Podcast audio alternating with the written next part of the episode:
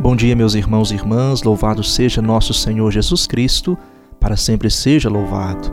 Chegamos ao final de mais uma semana e queremos terminá-la bem, meditando a palavra do Santo. Está no capítulo 16 de Mateus, dos versículos de 24 a 28. Amados irmãos e irmãs, estamos hoje diante de um texto estritamente vocacional Vocacional porque fala do chamado de Jesus. Ele chama cada um de nós e vai colocando critérios, as condições para o seguimento: renúncia, despojamento, compromisso, mudança de vida, de conduta. Para segui-lo livremente é preciso renunciar a nós mesmos. É a primeira condição e a maior de todas as renúncias, porque dessa derivam todas as outras.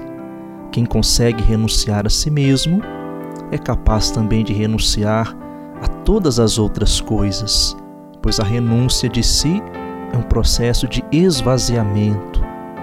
Esvaziarmos-nos das superficialidades que ocupam tantos espaços em nosso coração, esvaziarmos-nos do egoísmo, do individualismo, das maldades, do orgulho, da arrogância, da inveja, dos medos, enfim, de tudo aquilo que possa impedir de seguir a Cristo livremente. Depois, Jesus pede que assumamos a nossa cruz. Quem segue a Cristo, pensando em se livrar de suas cruzes, isto é, de seus problemas, como fuga, vai ter decepções. As cruzes da vida não são para serem ignoradas, deixadas de lado, são para serem carregadas, isto é, assumidas.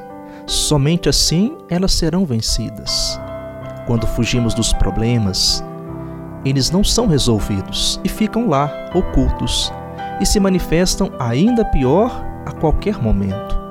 Porém, quando são resolvidos, não voltam a incomodar. Assumir a cruz é enfrentar os problemas e buscar soluções. Além de nossa cruz, precisamos ajudar outros a carregarem as suas cruzes, talvez muito maiores que as nossas. É para isso que ele nos chama.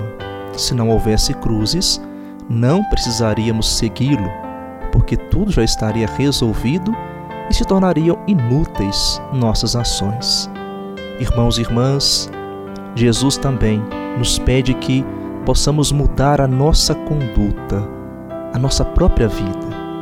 Muitos pensam que salvação significa levar vantagem sobre os outros, reproduzindo no reino dos céus as mesmas relações de desigualdade e exploração que existem aqui.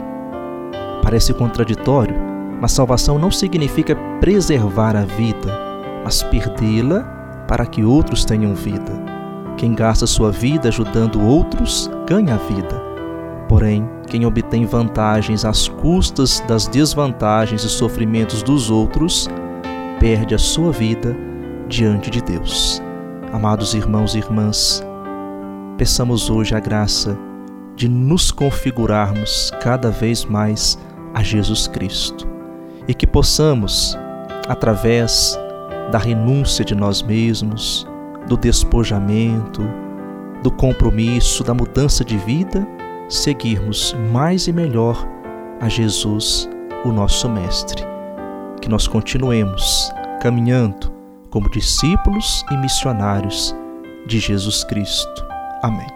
Vamos receber a bênção para viver bem este dia. O Senhor esteja convosco, Ele está no meio de nós.